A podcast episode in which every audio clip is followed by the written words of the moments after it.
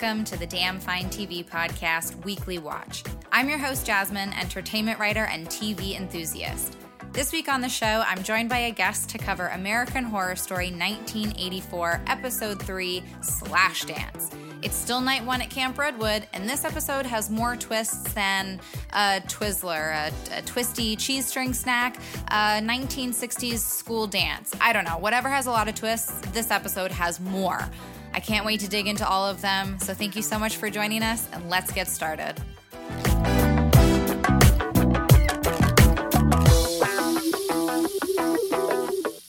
Hey guys, welcome back. Hope you've all had a lovely week since our last chat. Hope you've watched some good television. And uh, before I get into the segment with my special guest for American Horror Story, I'm going to start up with uh, what I've been watching on TV this week. Let's start with a real stinker called Almost Family. Uh, I believe it's a Fox show. Uh, it, it, gets a little confusing because it airs on CTV up here in Canada, and I can never remember what stations these things air on down in the States. Uh, but I think it's a Fox show. It seems like a Fox show. Uh, Almost Family, if you're unaware, is based on uh, all of these true stories that are coming out um, about these fertility doctors who were actually using their own specimen to um, impregnate their clients and therefore have, um, you know, maybe in some cases thousands of children around the country, the world. I'm not sure. I, I, don't know if it's internationally or just nationally, but whatever. I mean, it's happened here in Canada, it's happened in the States. I'm sure it's happened elsewhere because men suck. But yeah, so this is a show based on that, and it's essentially centers around this woman who works for her father, who is a fertility doctor. He wants to call himself a scientist. He has essentially used his sperm to impregnate like thousands I mean, maybe hundreds. They didn't really give us a number, but it seems like it's in the thousands at this point. It's disgusting. The one thing that I do appreciate about the show is that they are calling it a an assault, a sexual assault. Uh, it seems like maybe they're going to touch on the idea that this is a a step too far is not the right word. That's not harsh enough, but it is messing with people's reproductive rights, and that's not cool. And this show is kind of trying to like play both sides where it's like oh yeah we can we can say what it is and like say how serious it is. But also look we're sisters now. Look i've always wanted a sister. Isn't that cool? And it's like i don't know how often that happens. And of course it's tv so part of it's going to be fictionalized and whatever but it's i don't know it's kind of gross. Also, the writing was not great. The acting was not great. There is this woman who is like one of the doctor's you know, children, she finds out, uh, she all of a sudden decides that she is either bisexual, pansexual, a lesbian, whatever. She's not hetero, is the point. And she goes and kisses a woman all of a sudden. Like she just figured it out earlier that day, it seems, as, as far as the, the poor writing in this show goes. And then all of a sudden, like an hour later, she is openly kissing a woman in a bar. Now, ooh, coming from somebody who came out later in life, uh, I don't think that happens. Uh, it's not my experience. Maybe it's somebody else's experience. I don't want to take that away from somebody if that is their experience, but it seems a little rushed and it seems like Fox just wanted to have two ladies kissing. It's a little weird. I love the headline from Entertainment Weekly. They called this a revolting nightmare masquerading as a heartwarming drama. And coming from a site like Entertainment Weekly, that is that's pretty big because usually they're kind of like milk toast about stuff. They like they like most things. They don't really give too poor reviews to too many things, but wow. I think Revolting Nightmare might have been a little much. Like, I've definitely seen worse television than this, but it was not great. So, that's definitely the stinker of the week. I would not recommend checking it out unless you're just like, I mean, I saw that headline and that's what got me intrigued. So, I had to watch it, but eh, it's, uh, you know, go forth at your own risk. Then, quickly, I just want to welcome back It's Always Sunny in Philadelphia, 14th season. My goodness, these people know how to write good comedy. They know how to keep bringing us stories that feel relevant. They don't, they, they've never really run out of steam. I mean, has every single episode in every single season been perfect? No way. Uh, and this premiere wasn't even perfect, but they are trying new things. They, um, you know, Mac has finally come out as gay. This was a lot of what happened in last season, actually, and that was kind of uh, coming off of the back of the 12th season, I think. And then they really explored it in the 13th season. And they haven't stopped exploring it. Like they're making it more nuanced. They're following through on it. It wasn't just something that they did for the sake of doing it. I really appreciate that. So that's cool. Um, they did like a little play on romantic comedies with this uh, premiere. And it wasn't as laugh out loud as I hoped it would be, but it was still a great episode. I'm looking so forward to the season. The Good Place, welcome back. Same thing. I wasn't super like blown away by the premiere, which is weird for me because I always find this show to be so impressive, like consistently impressive. I always think that it just is not going to have any more story to tell or it's not going to find another good pun and then it always does, right? But it was fine. You know, I guess I was hoping for more of a banger considering it's like the last premiere we're ever going to get from this show. This is the final season. But you know what? I think that there's a lot that they're building up to Oh my goodness, Eleanor and Chidi. That's all I will say because I do not want to spoil anything, but it's just my little heart. I don't know if it can take it all season. okay, enough of the dramatics. The show I'm going to say give it a shot is The Politician on Netflix. It's another Ryan Murphy show. So I guess maybe if you're watching American Horror Story, maybe The Politician is kind of in your wheelhouse as well. Different genres, but still Ryan Murphy material. I've only seen the first episode, so it may crash and burn halfway through. Although it's only eight episodes, you guys. I don't know if that was decided upon by Netflix or other people that were working on the project, but I saw that and I smiled and I said, Good for you, Ryan Murphy. Way to restrain yourself. Eight episodes. I feel like this has a chance to be a nice, tightly knit story that doesn't go off in a billion different weird directions for no reason. Uh, I really liked the first episode. I loved the characters. They're all quirky and weird and fun in their own ways. I like the storyline. You know, I was laughing because it also had flashbacks. You know, Ryan Murphy is going to do Ryan Murphy with a flashback. But um, I think it's worth checking out. As soon as I have more time, I'm going to dive back into it. But this really is the the storm of television. We are in the storm of television now. And it's lovely, but it's it's wet. It's stormy. It's uh, it's windy. I don't know where that metaphor is going. Let's not worry so much about it and move on. And finally, my biggest recommendation of the week. It's uh it's kind of old news now because it dropped I think back in July, but the final season of Orange is the New Black is really good, I think. Um I wrote this show off back in its fourth or fifth season. Just so you know, spoilers ahead, like big time. When Poussey Washington died, I basically said, you know, I used to write about the show. I used to cover it for Project Fandom. And at that point, I said, this will be my last review. I'm not coming back to the show. I'm done. And it's because that death was done, you know, it was trying to shine a light on police brutality and that kind of injustice against people of color, inmates, uh, like prison inmates, women of color, black women specifically in that scenario. But it was done so cheaply, so tactlessly, so unthoughtfully it came off as shock for the sake of shock. It felt very empty.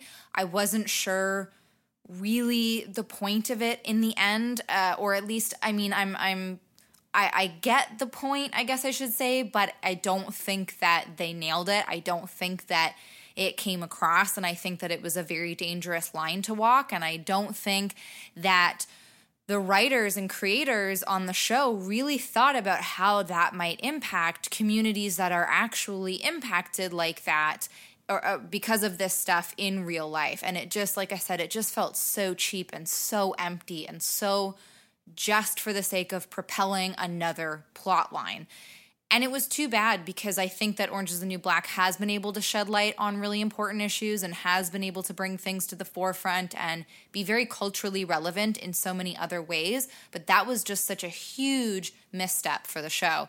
And so I said, no thanks, I am done. I do not need to see that kind of pain on television because it is rampant throughout our world. And don't get me wrong, I love dark television. It is my favorite kind of thing. I love depressing, sad shit. That is my jam. But this was not for any purpose, or at least it just did not hit the mark with its purpose.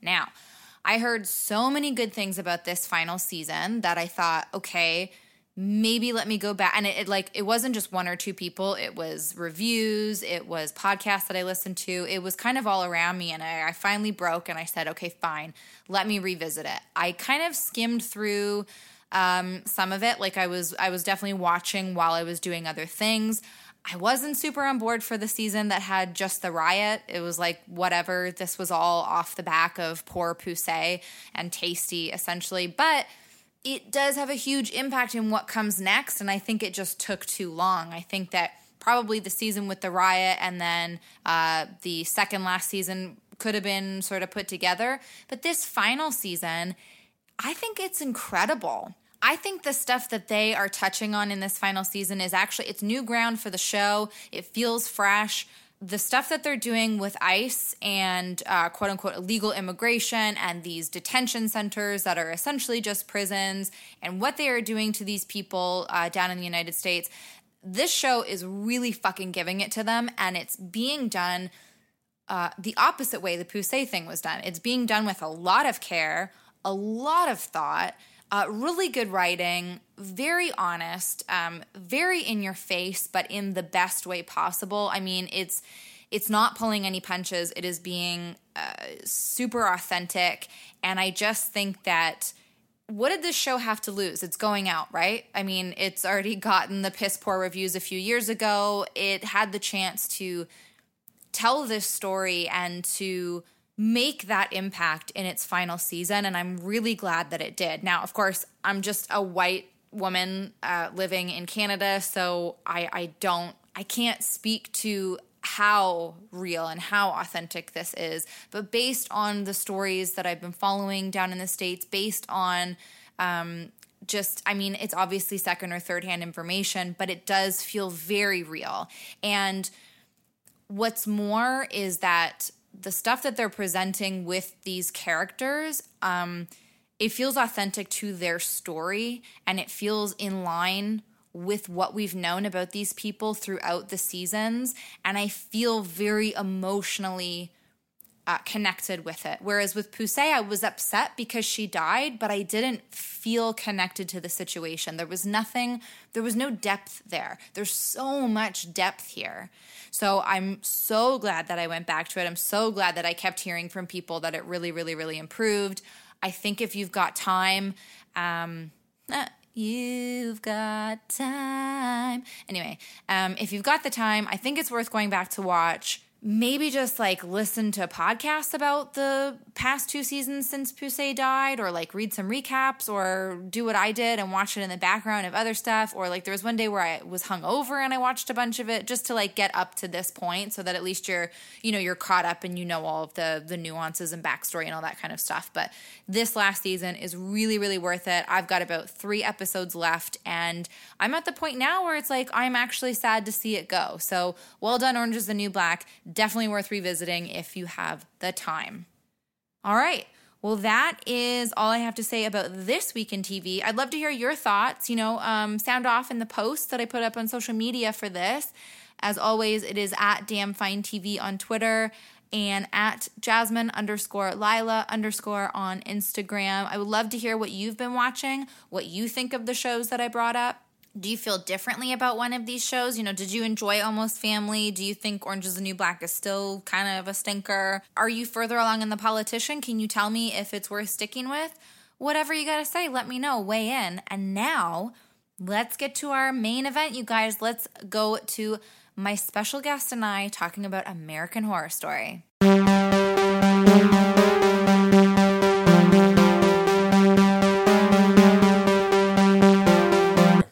This week on the show is my very own fiance, the lovely Tyler Mastantuano. Welcome to the show, Tyler. Thank you for having me. Thank you for being here.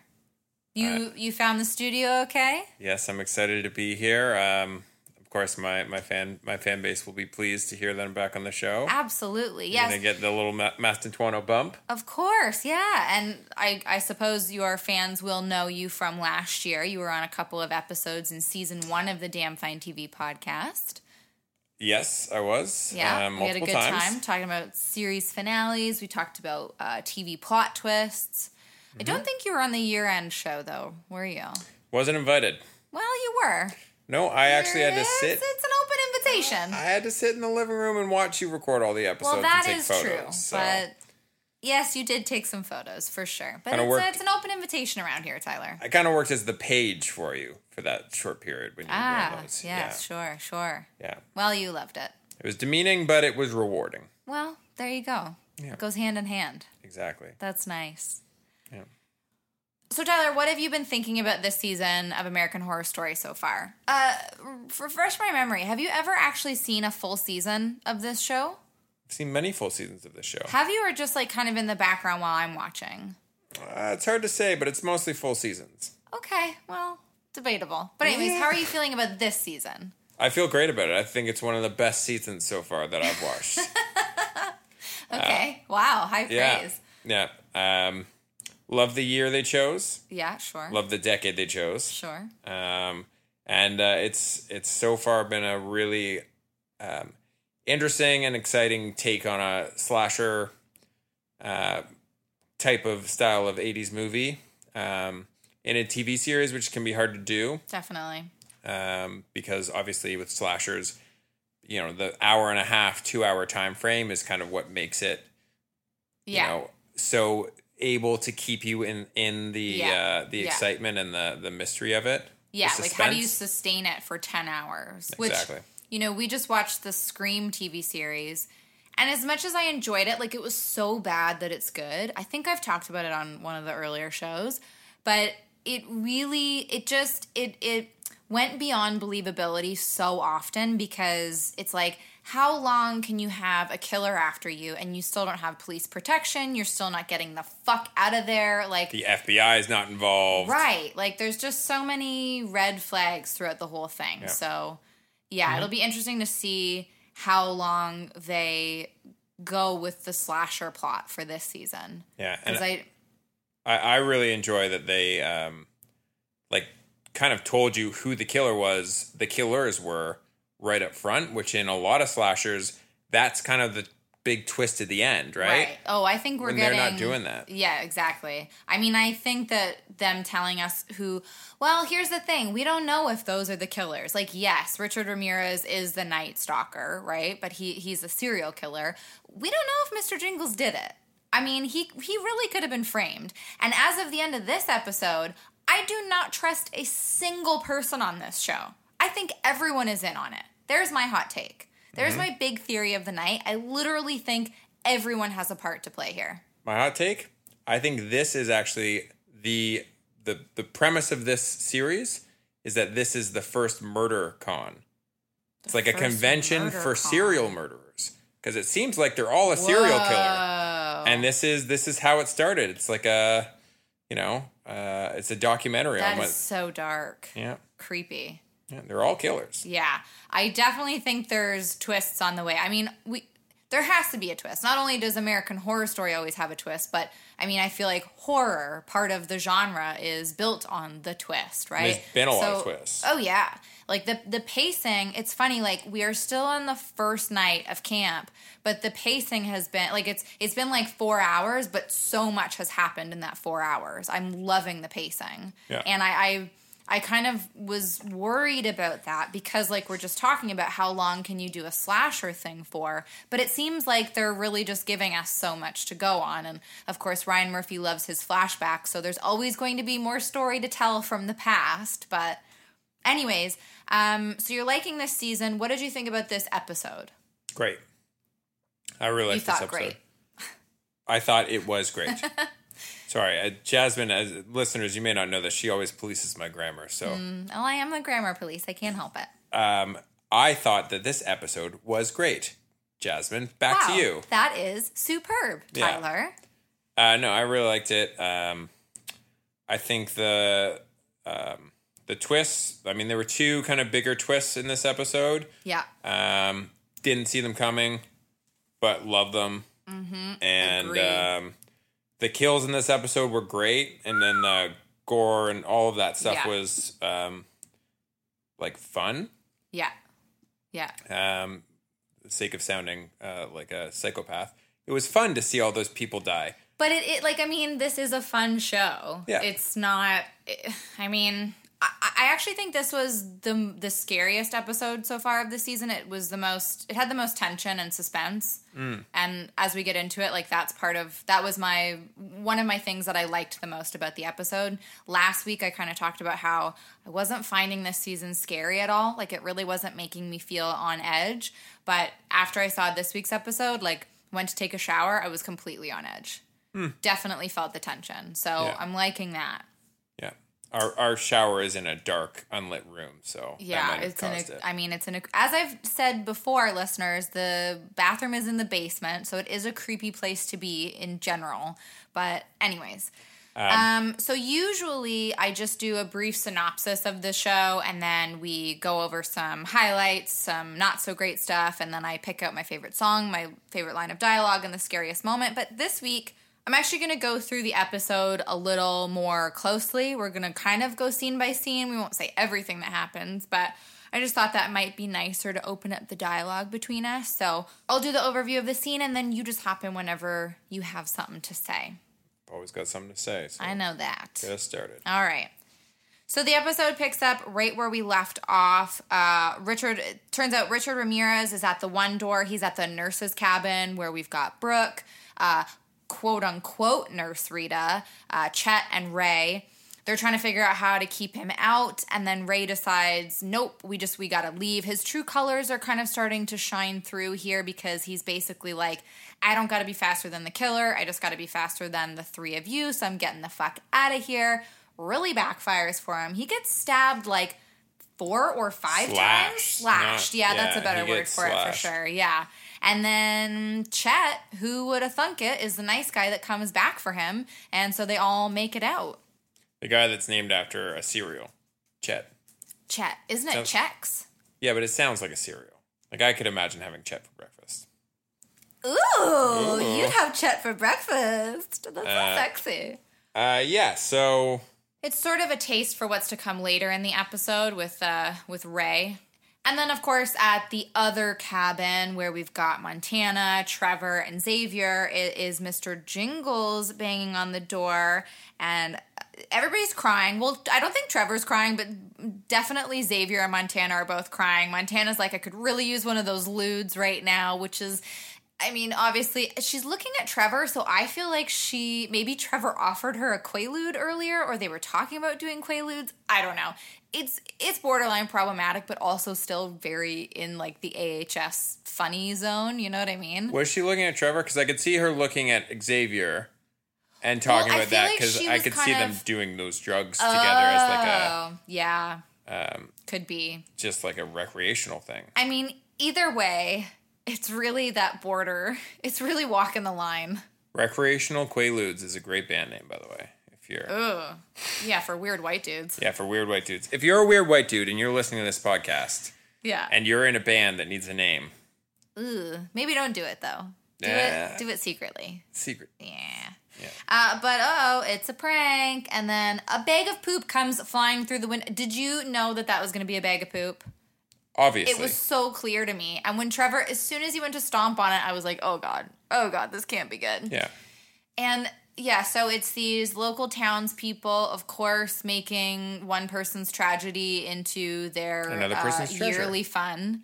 Yeah, It, it really reminded me of Scream. How in the second and even the th- I think second, third, and fourth movies, it's like the yearly anniversary of everything, and people are dressing up in the Ghostface masks, and like it's a big kind of celebration for them, and it's fucked up because it's like people died, like this was real.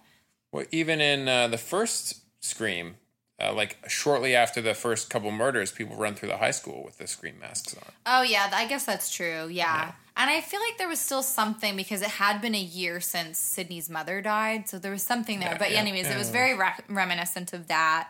Um, but then you really shouldn't fuck around and pretend you're a serial killer because here comes real Mr. Jingles, and those pranksters get got real quick. Prankster's gonna prank. Prankster's gonna get got. Yep, serial that's what I always kill. say. Slasher's gonna slash. Yeah, I have that on a keychain. Oh wow, Mm-hmm. wow. It's a big keychain. It's got a lot of words on it. Yeah, it's it's very detailed. Yeah, You only bring it out sometimes. exactly. It's just for show. It's one of those uh, Um, Starbucks bathroom keychains. Oh my god.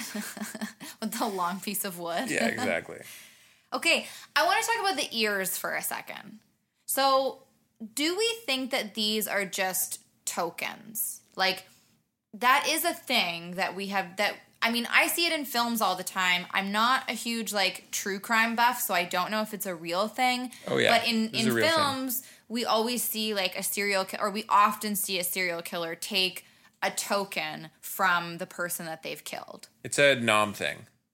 It's a Nam thing. It's a like Vietnam. Yeah, like in the Vietnam like War. ears specifically. Yeah, it was. Um, it was not uncommon for um, soldiers to cut off ears of their.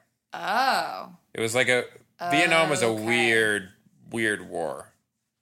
But I've heard. they're all weird. yeah, I mean, I don't. I think it's a real thing, but this is something I've heard about Vietnam. okay. many times. so maybe it's just in the popular culture, and yeah, I mean, it Yeah. could be.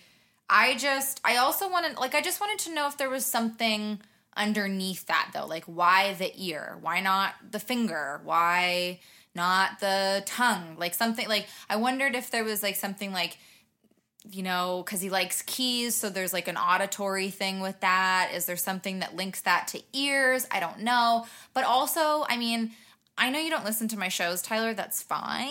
I'll get Oh, over it. I listen to you plenty at the. Uh, Oh, okay. house, So you listen to me every day, so you don't have to listen to my shows. Okay. Um, but I do have a theory that Mr. Jingles was framed. I don't think he was the original Camp Redwood killer. And so if he so now I'm thinking if it's a if it's a Vietnam thing, if if it, let's say Margaret framed him or whoever maybe framed him, did they do the ear thing to further implicate him then? Because maybe it would lead back to his past in that war. I don't know. I just every time I see the ears, I mean to bring it up and have a, a bigger conversation with it, but it's better to have with an, an actual other person than just me screaming into the void. But I don't know. Any other thoughts on that? Yeah, well, I'm looking it up right now, um, whether it was a thing, and I'm seeing a lot about the Tiger Force atrocities. So I think there was a uh, group of soldiers in Vietnam that that did do this, and I think this is kind of referencing back to his time Was it soldiers on like was it U.S. which soldiers. side? US soldiers. Yes. Fucking creeps. Yeah. But uh, Weird. but I also, also- thought maybe it was a tribute to Daryl Dixon, although The Walking Dead, but different timelines. Yeah. Yeah. Um, but it's also not like a new thing for Vietnam for people to take, you know, human parts tr- as trophies.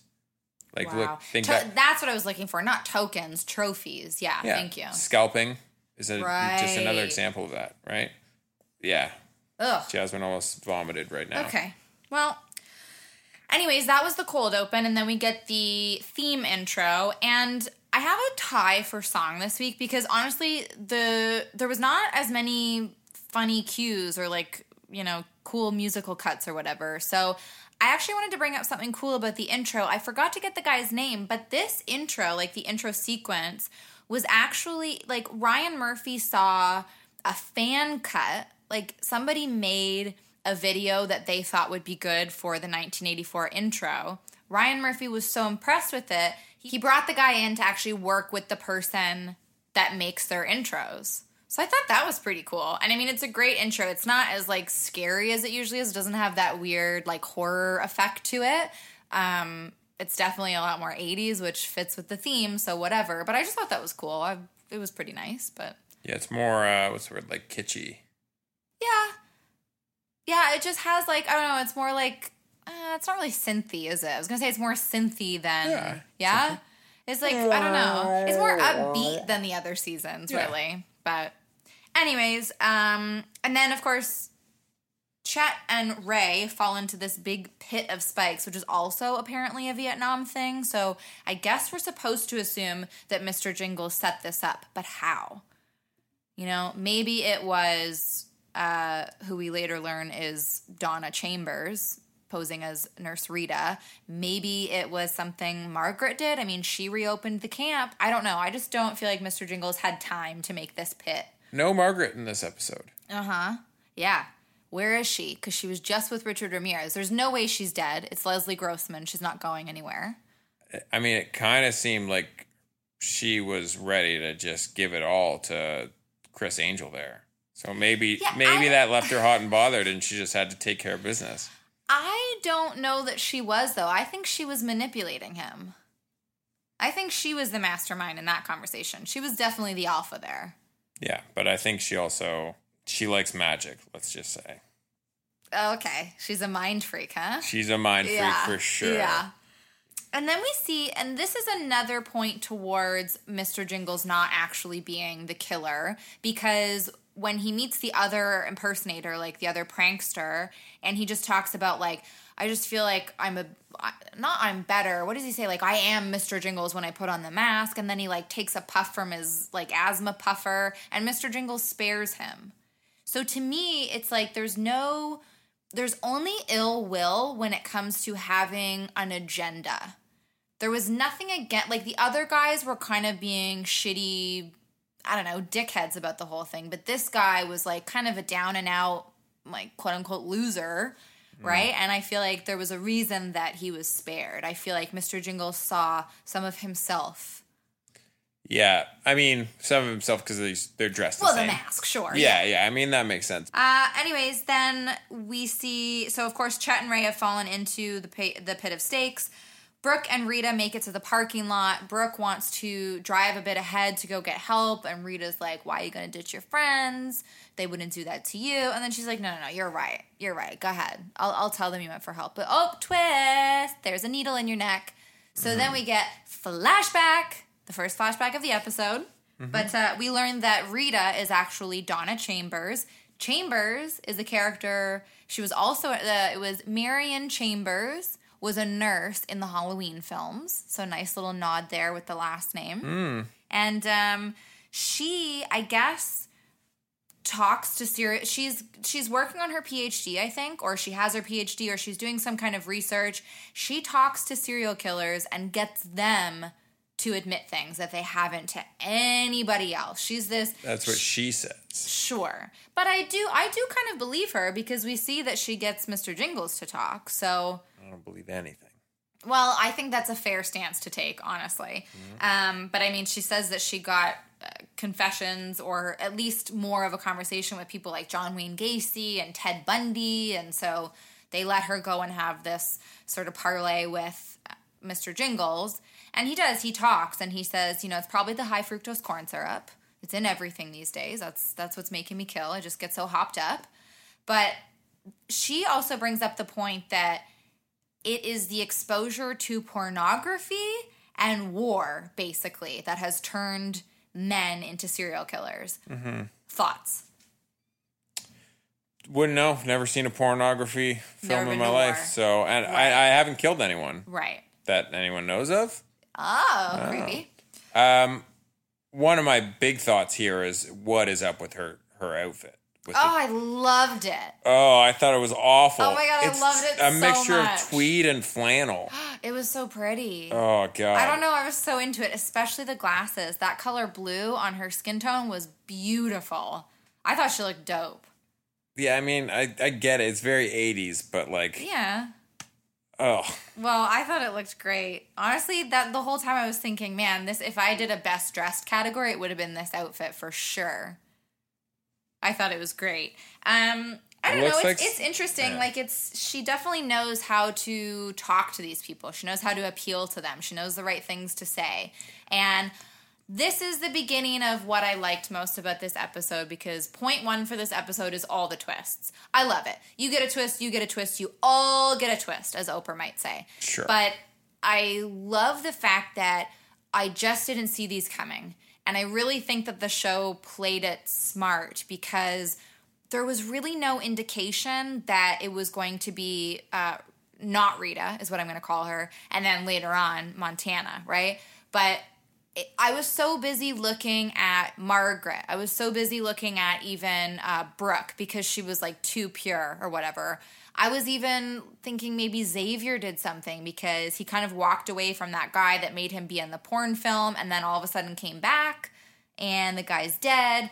I don't know. Like, I feel like the only right. person that might not have anything to do with anything is Trevor because he is too concerned with his large penis. And that's fine. He's got a lot to deal with. Trevor is definitely going to kill someone with his penis. Oh Point my God. Point two, that whole conversation with Mr. Jingles in the um, in the hospital. To me, it came. That was one thing I will take away from this episode. It came too easy. Huh. Like he just started talking to her like almost instantly, and they built it up so much to be like he hasn't talked to anyone in 14 years. Yeah, yeah, yeah. But I think that's supposed to be the point is that like nobody ever took his side or nobody ever tried to see it from a different point of view and she was the first one to do it. I see. I find that hard to believe. He's been there for 14 years, and not yeah. one single doctor has tried to approach him as an ally.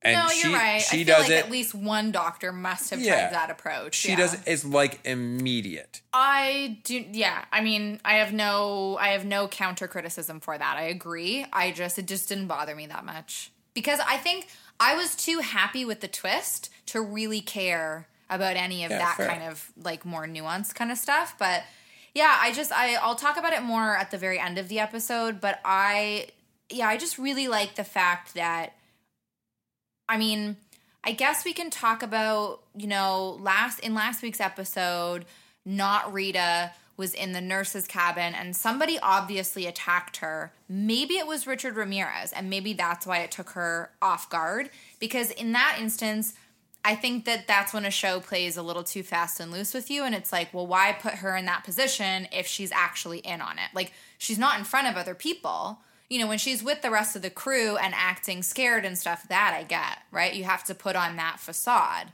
But when it's just the audience and her, so I'm really hoping that was actually just Richard Ramirez that kind of attacked her. Well, it definitely was. I hope so, yeah. Because otherwise, got, again, you know, she got slashed at, not stabbed. Good point. And you know what? It'd be worth going back to watch to see if we hear the jingle of the keys.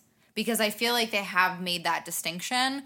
When Ramirez shows up, there is no jingle. When Jingle shows up, of course, there's the jingle, right? Should Mr. Jingles have his own jingle? That's an, that's an interesting question. What would it be? Audience, tweet in your Some, responses. Somebody make us a jingle. Make it make a jingle for Mr. Jingles. A jingle for jingles. Yeah anyway, she's talking all this stuff about like you want to be the last serial killer, and he's like, oh, it's a redemption arc, and I don't know, maybe now this is playing too much into the idea that it wasn't really him back in the day. But then again, when he sees Margaret's photo in the paper, he doesn't say, like, why does he want to stab her specifically, but can also say, I don't want to go back because I will just kill. So there's that there's an awareness there okay. that he will kill, and he knows enough to say, I can't go back because I will kill.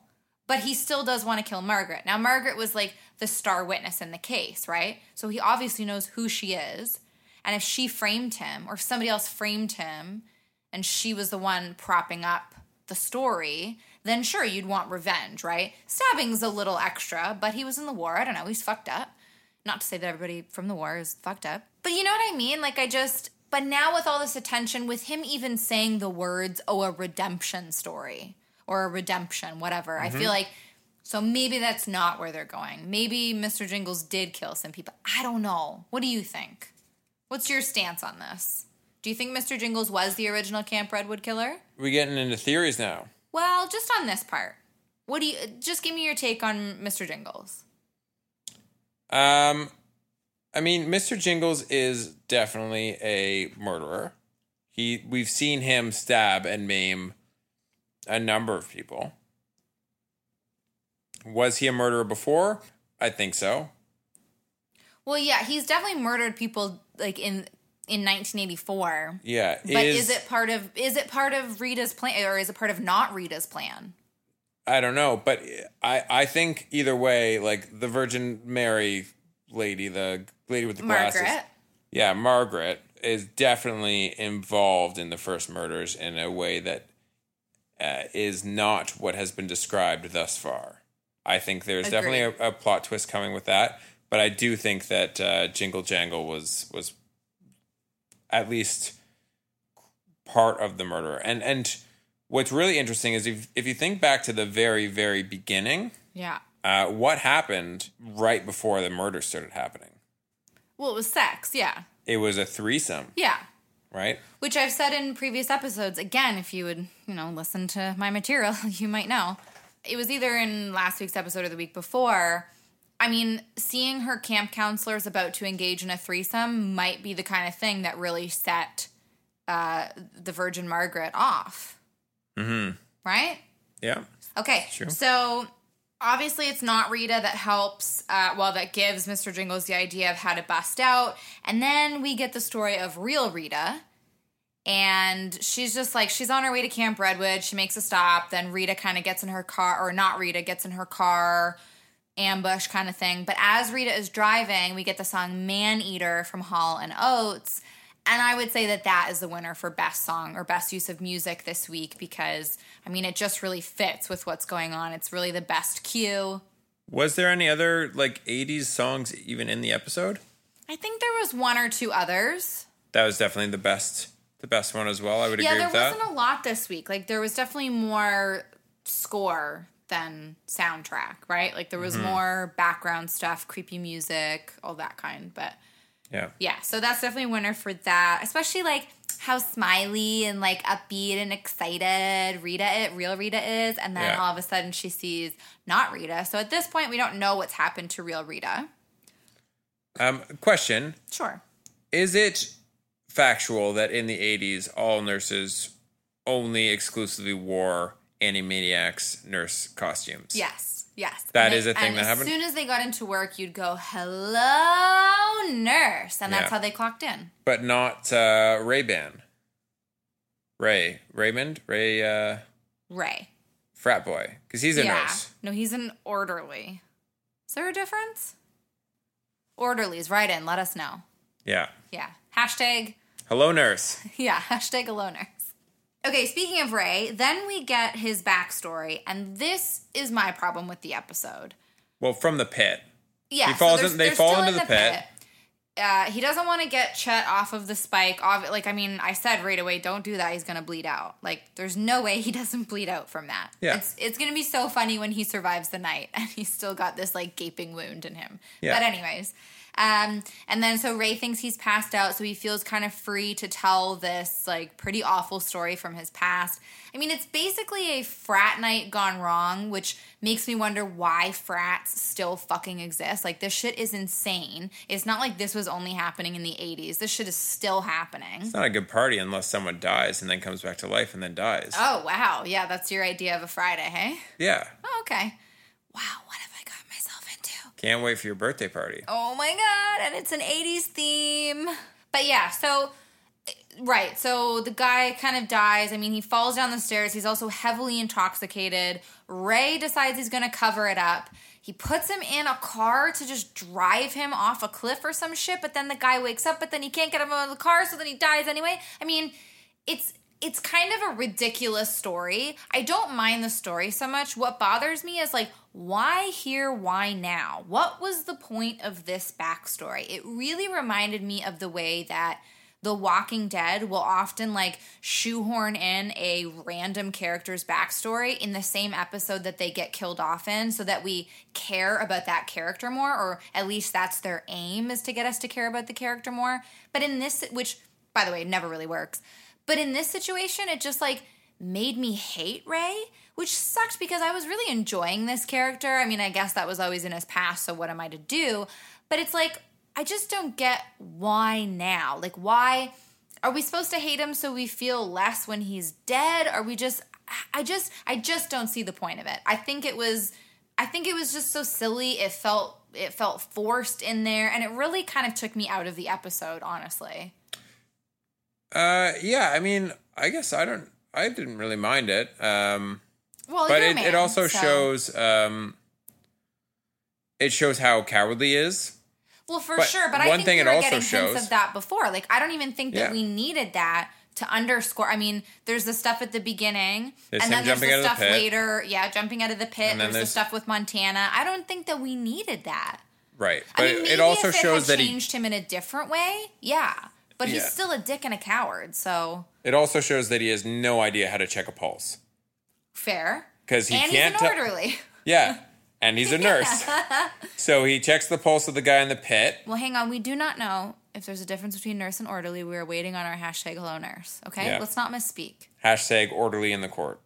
Oh, Uh, he can't check the pulse on Chet. Can't check the pulse on the um, the frat pledge. And uh, I mean, now it's going to be hard to check his own pulse. What with his neck being gone. Ooh, not gonna happen. I do have a question for you though, since you are a man. What the fuck is a trunk to tail? What do you what mean? What were they doing? Elephant All parade. those men's, they were doing what? Elephant parade. What does that mean? Spell it out in graphic detail. They were holding each other's penises? Yeah, and then you just march around. Okay, so you know how in a circus, elephants are trained to like grab the tail of the elephant in front of them, and then they walk together, in in the movie Dumbo and stuff. My jaw is agape. Yeah, she is so turned on right now. It is unbelievable. No. Yeah. That is so fucking weird. Oh, like frat people do weird, weird shit. There's know worse. there's There's, some- way worse than that. Like, if if a bunch of dudes were doing that for like a fun night and they were like consensual doing that, I don't care. But you know, there's some weird like uh, homophobia going on there in that frat.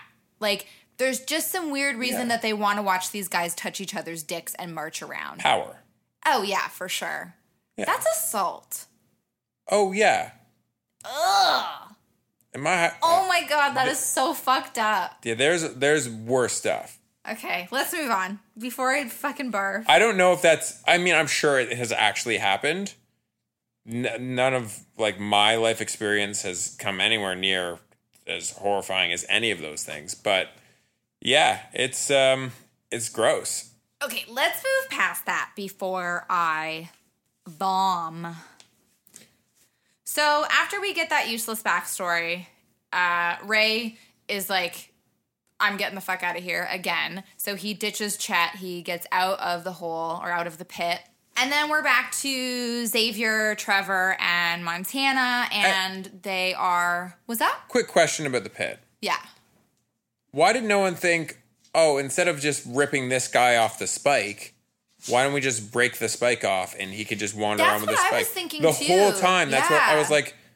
How like how deep are those spikes buried that you can't just pull one up? That's true. You know or what I mean? even like even if you could get maybe another spike up and then maybe somehow I guess trying to cut Didn't it would Ray- probably hurt his wound though. I don't know. But didn't Ray just grab a spike and just start digging a hole so he could get out? Did he really? yeah.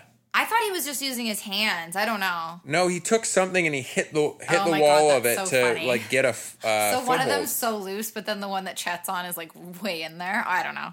Yeah. Uh, anyways, All right, anyway, Um, so we're back to Xavier, Trevor, Montana. They are still in the process of trying to get the fuck out of there. And um and then they have this conversation and I- like this makes me suspect Xavier now. I mean, I just suspect everybody at this point, but he's like, I already got one person killed. If I can save another person, like I have to at least try. And so they're saying that they're going to go and save Margaret, they're going to go and save Birdie. Montana's like, "Who the fuck is Birdie?" and that's a good point. Where's Birdie been this whole time? Well, I just think that she doesn't have. She's not getting uh, top billing to be in as many episodes. Like she's probably only contractually obligated to appear in so many episodes. I don't think. I don't know. To me, that doesn't seem uh, that out of the ordinary. Or she's the murderer. Mm, I don't know. I just don't think so. Anyways, then there's this scene in the boathouse because they obviously hear jingles coming. This is my pick for scariest moment. This was the most tense, suspension filled, couple of moments for me. Like they get into the boathouse, all of a sudden they find a body on the ground and it's real Rita, and then you just know that she's going to be freaked out like no matter what, right? Cuz she's already been through it. She's been bound and gagged in a fucking boathouse. And then all Xavier's trying to do is save her and tell her to shut the fuck up like so that they can all save themselves. And at that point you're like, "Listen, Rita, if you run out there, if you get killed, that's your fault." Like, you know, sorry to say, but there it's just like it was so good at building the tension because you just know certain things are going to happen and there's probably nothing you can do about it so the tension keeps building and building and like it, yeah that was my pick for scariest moment. Also like very cool kill very cool kill. The like um the sort of severed cabin um severed canoe paddle like right through her face. Oh my god I thought you were going to say boat good. stick for a second. boat the way you were struggling yes to come a up with the boat word. stick Uh, I'm disappointed they didn't show the actual uh, kill. They did cut away, yeah. I wonder if it's I wonder if it's one of those things where you can only show so much. Cuz I know certain networks have that. There's a very uh, the canoe paddle. Um, the canoe paddle companies have their uh, their hands in the uh, Oh, yeah, they're all tied up in this. yeah. They don't the- want to be known for the murder. lobbyists. The yeah. canoe paddle lobbyists Yeah, are really this this uh, is a really bad look for canoe paddles. Yeah. For boat sticks. yeah. Ah, we don't want our boat sticks uh, implicated in murder, see? Yeah, Yeah, see? see? Uh, boat sticks. So, anyways, I don't know. I love that. I love that moment. I thought it was super tense, super scary. Great kill. Goodbye, Rita. Rest in peace. We hardly knew ye. Then we're back to uh, Goodbye, nurse. Okay, then we're back to Montana and crew. Ray catches up with them and lies, says that him and Chet got separated. So Trevor is going to give his bike to Ray and Montana to drive up to like the little phone that's not too far so that they can call the cops. And this is where the best line of dialogue comes in because Trevor says, Hey, hey. Mike is a fickle mistress. Go easy on the throttle, she'll buck you like a wild stallion. And that is a great line of dialogue. And Trevor, I think, actually got the best dialogue last week, too. So, way to go, Trevor. You're uh, two for three. Go Burt. Oh, you're calling him Burt Reynolds? Yeah. Yeah, of course. Okay, fair. Yeah, so they're going to go on the bike to call the cops. And then, actually, this was kind of a tie for best line of dialogue because Xavier and Trevor stumble upon Chet, who is still in the pit. And Xavier's like, What the hell are you doing down there, man? As if he's got like a fucking choice. And Chet's just like, I'm dying. What does it look like? So that was a tie. But out of context, it doesn't work as well. Out of context, the comment about the bike still really works, right? So Yeah. that still wins. But, anyways, then here's where I start to believe Xavier again that he is trying to do the right thing because he jumps straight down into the pit, no hesitation. He gets right in there. He does that cool move as he lands, like he's got his arm out and he like is right up against the side of the thing. It's very cool. It's very like 1980s music video. The entire time, all I could think is one of these guys is getting spiked. Mm. Like I thought when he jumped in, he was just gonna like fall onto spikes. fall? Yeah, I know. And then when he pulled him up, I thought he was gonna fall backwards onto the spikes. Oh yeah. Ooh, that's good tension then. That was actually the one of the more tense moments for me because I was like, one of these guys is getting spiked Ah. Yeah, for sure, or enough. That Somebody's Burt Reynolds was gonna get pushed in. yeah, for sure. Yeah. Oh, that's another good line of dialogue when he goes, uh, Oh, I'm getting to it. I'm getting to it. "Okay, I'm okay, getting okay, you get to it." But then, so Xavier does save Chet. That is such a gross, gross moment. And then, yeah, they go and they they prop him up against the tree, and they see Jingles. He's standing over the pit, and Trevor says, it's his knife versus my guns, and then he slaps his arms. "Yeah, it's a good moment." And then he goes for it, and he pushes the guy in, and they're all fucking stoked. Him and Xavier are so pleased with themselves, and even Chet walks over to take a look. Then they see the mask. Whoops. Yeah. You killed that poor little loser, Mr. Jingle, the Yeah. fake Mr. Jingles. Mr. Uh, there's Mr. Bent Urethra. Of course. Then Ray and Montana make it to the parking lot. Montana sees some lines in the gravel, like maybe somebody's been pulled away. She's investigating. All of a sudden, here comes Richard Ramirez. And Ray, once again, showing those true colors, hops on the bike and gets the fuck out of there. And Montana is a good actress in this moment because, like, she fucking coward. And she's playing along. She's playing along real nice. And um, And as Ray's driving away, he's like, suck my nuts or something, Camp Redwood, or like, I don't know, something like that. See you in another life, which maybe he will, because ghosts? We'll get to that in the theories. But, anyways, then he gets decapitated, which is definitely the coolest kill of the episode. That was fucking awesome. It was a very cool kill. I Yeah. question the viability of it. Of him still being on the bike. Because I feel like the motion, the momentum would have taken his body for a little bit. Like, I don't, I feel like it didn't go that far down the road. Well, that's like, yeah, he would have been swung right off the bike, first of all. Secondly, it's like, you think about the size of someone's neck Yeah. versus the size of an axe handle, it would have to be like a perfect swing to actually cut the neck right across. Mr. Jingles has precision, I guess. Does or he? Margaret Booth has preci- precision. We don't know.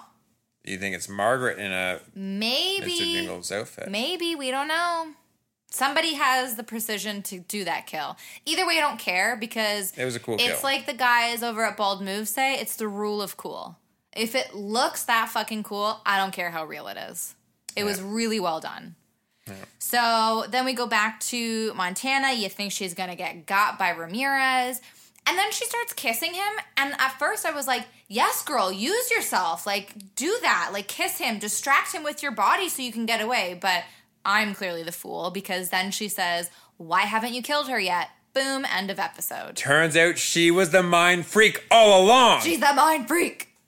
so okay. what do you? Yeah. So Um, theories. Let's so go. again, like just going back to what I was talking about before, this is obviously tying in with the twists that I loved about the episode so much. I was not ever for a second thinking that Montana would be in on something. I just thought she was this fun, lovable, aerobics loving woman. Um, I've seen these theories. Like I just saw some tweets today that were like, "Oh, she's um she's giving up Brooke as a virgin sacrifice to Satan so that she can win like an aerobics championship or something." like it's something so innocent, but also so ridiculous. That's funny. So I I don't know. I love this. I love this twist. Now, I do think she's talking about Brooke because why haven't you killed her yet does imply that there have been chances to kill this person. I guess there's a Definitely Brooke. I guess there's a possibility she could be talking about Margaret if they want to throw in another twist, another kind of wrench in the plan. But so why does she want Brooke dead? Uh, I mean, that's not a terrible theory. What you were just saying The about. vir- the virgin sacrifice thing? yeah. Yeah. No, I think it's definitely Brooke because she also, when you think back now, knowing what you know, she's the one that really pushes for Brooke to come to the camp with them. Yeah, I mean, so does Xavier. I, I feel like it's both of them. Oh. Dun, dun, dun. But aren't Xavier and Brooke like who's the one that she has the hots for? Is it Xavier? No. Chet. Well, she kind of had the hots for Chet, but I think she thinks she's he's a dick now. Right. Which Yeah.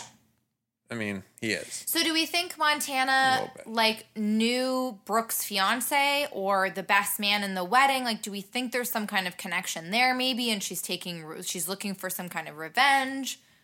No, I mean, The other thing is, what if, what if, okay, remember Montana went to quote unquote fat camp? Was there a fat camp section at Redwood that she maybe went to? But then if it was 70, how old is Montana now? Yeah, she could, like, it, the years kind of line up. What if she was a camper and I don't know, she saw Margaret doing all these murders and now she's back for revenge with Richard Ramirez, something like that.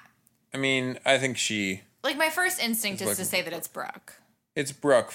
In my in my mind, it's for sure Brooke. I mean, I might be surprised, but I know, but my instincts Um, have been way off this season so far. mm. Because I literally trust nobody at this point. Yeah. I feel like everyone is in on it somehow. but yeah, you trust the uh, the cook. Yeah, I do. I like Birdie. It's like Trevor said, she's good people. Maybe she is uh, the daughter of her the you know the husband that killed himself or whatever, or the fiance that killed himself. The Secret. daughter. How? Sorry, not the daughter. The um, The sister? Sister. Yeah. Or Yeah. yeah, or friend or I don't know. Something, some kind of connection there. But I mean, the aerobics thing that also makes The just as much silliness of that kind of fits in with AHS wheelhouse. I don't know. But Um, is she? I have to stop us for just one second. Yeah. I usually talk about the writer and the director of the episode right up top, and I totally forgot to do that. So let me just really quickly do that. The episode was written by Mary Wigmore, which finally, finally, we've got a woman on either the directing or the writing side. It's been all men up until now. She has directed episodes. She hasn't really done that much though, but I don't know. The episode looked good to me. Uh, she's also done Scream Queens, 911, so she's obviously worked with Ryan Murphy in the past. And she's done a couple music videos, like Coldplay music videos. Whatever. Welcome, Mary. Thanks for being here. Thanks for being a woman doing something on the show. I did say she directed it, right? Anyway, she directed it.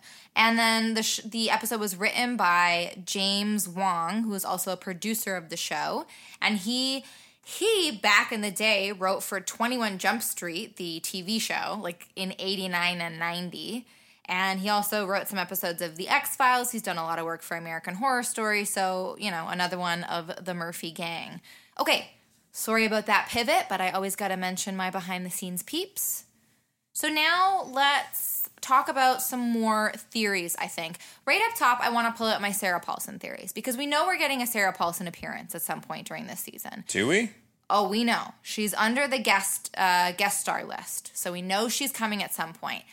I have a feeling she's going to be playing one of her other American Horror Story characters. Option 1, Lana Winters. She comes in to interview everybody. She's doing the big story. She comes in like the morning after or the next day or whatever, and she's got the big scoop. She's the journalist on the scene. Option number two, she's Billie Dean Howard, and she is playing medium to all of these ghosts that are now on the Camp Redwood property because I have a feeling we're going to see Ray again. I have a feeling we're going to see real Rita again. Who else has died on the property? All the campers from back in the day. campers from back in the day, maybe. I don't know how far Dr. Hopple was because she was in the car driving away. So maybe she got too far. I'm not sure. But um, maybe Billie Dean Howard's going to come the- in and act as a go between. The camper got killed on the road. The actual ghost. The counselor, you mean? The yeah, counselor. but I think that he was on like the camp road that's super close. Right? Oh, and Ray, I- Ray didn't really get that far. He was right at the sign that says Camp Redwood. no, because remember when they found him? It was they hadn't reached the Camp Redwood. That's true. He was That's far true. away. And Margaret did make that weird comment like, I bet you would have stayed there, but the counselors brought you here. So Yeah. now you're here. But I'm still also not convinced that it's just straight up ghost. I think there might be some timey-wimey shit going on, some weird time travel or Sorry. time stuff. Roll that back a second. Sure. Yeah, yeah, yeah. What did you just say? Timey wimey? There might be some weird timey-wimey stuff going on. Timey wimey. Can you spell wimey for me? Uh, W-I-M-E-Y. Wimey. I would have went with W H Y. No, wait. What did I say? W I M E Y. Wimey. It's just like time, but wime. Why me? Uh, no, it's not like timey wimey. It's just timey wimey. Anyways, I think there might be some weird time travel, time loop kind of thing going on. It might not just be ghosts. But, anyways, if it is ghosts, then yeah, we're definitely going to see a couple of those people come back. Anyways, those are my Paulson theories because I'm always on Paulson watch. Can't wait for Sarah Paulson to come back. Okay, another thing I wanted to bring up Xavier did a porn. He was quote unquote gay for pay in a porn, right? There's been all of this talk about pornography.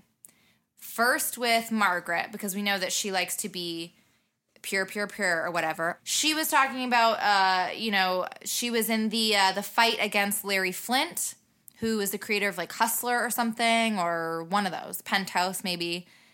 Then we got Donna talking about how all of this access to pornography and of course the stuff with the war has made men more inclined to be killers. What's the connection here? What are we getting at? What do, what are we build what is this case about pornography that the show is building? Because i'm not really seeing the threads yet. Well i'm seeing the threads but i'm not seeing where they're sort of connecting. Um, and Xavier, the one who was originally supposed to be the counselor. they're all counselors. No, they're all counselors now. But remember, he was trying to convince them to come. Yes he was the first one he was leading Yeah. the aerobics class Exactly. i so love that you know these characters right. You have so a real handle on this. uh, thank you, You're welcome. thank you. I've been studying it. So, um, going back to what I was saying before, he's the one that originally got um, invited to be a count, got the job as a counselor. Yes. Do you think it's because he was in porn? Do you think it could have tied back to that? Well, I do know that when I was a camp counselor many moons ago, it mm. was because of my background in pornography that I was given the gig. No, but oh, Margaret, What? Margaret has this thing against porn. Oh. So do you? Oh, see Oh, now saying. the this Yeah. now the threads are coming together for you after you mocked me. So she somehow saw that. She summoned him right. to kill him. Gotcha. Yeah. Could be. That is a theory for sure. But I think it's going to end up being a fight between heaven and hell type of deal. Oh, Because there's- interesting. Because that was kind of last season, the apocalypse. Yeah, there's a lot of devil, Satan, Satan, Satan. And then there's a lot of the Christian. Very true. Well, we're definitely getting a Freddy versus Jason type thing. We're definitely getting a Richard Ramirez versus Jingles. I don't know how that couldn't happen. All right, Yeah. and so what um have you got any other theories, any other points from the episode I didn't touch on, anything you feel we need to do before we wrap up? My theory is that they're all murderers, and this is going to end up being like the intro to MurderCon 30 will be this like re- renaissance, like this video. Is MurderCon a real thing? I What are don't know. talking about? I don't know. It could be. Is Jingles a real thing? They're all. My point is, they're all killers. Right. They're all murderers. I, I don't I trust a single one of them. there's precedent for that. It's like I've said, I don't trust them. You just said you don't trust anybody. It feels like everybody has an ulterior motive for going to Redwood. And Yeah. even as I say that, I'm like, yeah, but what's Brooke's? What's Xavier's? And it's like, well, we didn't really think. I mean, even Ray had an ulterior motive. It wasn't really to kill people, but it was to get the fuck out of Dodge so that he wasn't caught for this murder. Yeah. So everybody kind of has a reason. In slasher movies, there is always the final girl. Yes. Is that going to be Brooke, do you think? Or is that too obvious? Well, that's what I would have thought. I mean, she's playing the stereotypical final girl. Okay. So do you think it's going to be the case? Or do you think she's going to get got? I don't know. I really don't. I've got my theory I kind is. of have a feeling that it is going to be like the rug's going to get pulled out from under us and it's going to turn out to be something completely different than what this is. Hmm. Mm-hmm. I think Birdie's going to be the final girl. Oh my God. I love it. Yeah. I really want Birdie to be the final girl. Yeah. I would also be cool if Sarah Paulson was the final girl, but I feel like that's not going to happen. I really want Paulson to have a bigger role than is possible. I think we just can just cut out the rest of that and you can just end it with I, I really want Paulson. I do. I really want Paulson. Yeah. If you're listening, Sarah, All right. Well, so nothing else. No other theories. You just think it's everybody. Think Birdie's going to be the final girl. I like that theory. I like that a lot. That's my number one theory. That's like number one on the list for me now. Yeah, Birdie's the final girl. Yeah. Yeah, I think Birdie's gonna be the final girl. I de- Margaret's definitely like evil, a, a killer. In, I know, but is right. that is that too obvious now? I don't know. no? It's not. All right. Well, maybe we can find an episode for you to come back, maybe more towards the end of the season or something, and we can get together and see how far our theories have panned out. Yeah, we'll see if the paycheck for this episode uh, clears, and then we'll talk about Sure, back sure, sure, sure, sure. you know? Yeah, definitely, definitely. Okay. Well, thanks for being on the show. I really appreciate you being here. Thank you, Thank you, everybody, for listening. thank you, everybody.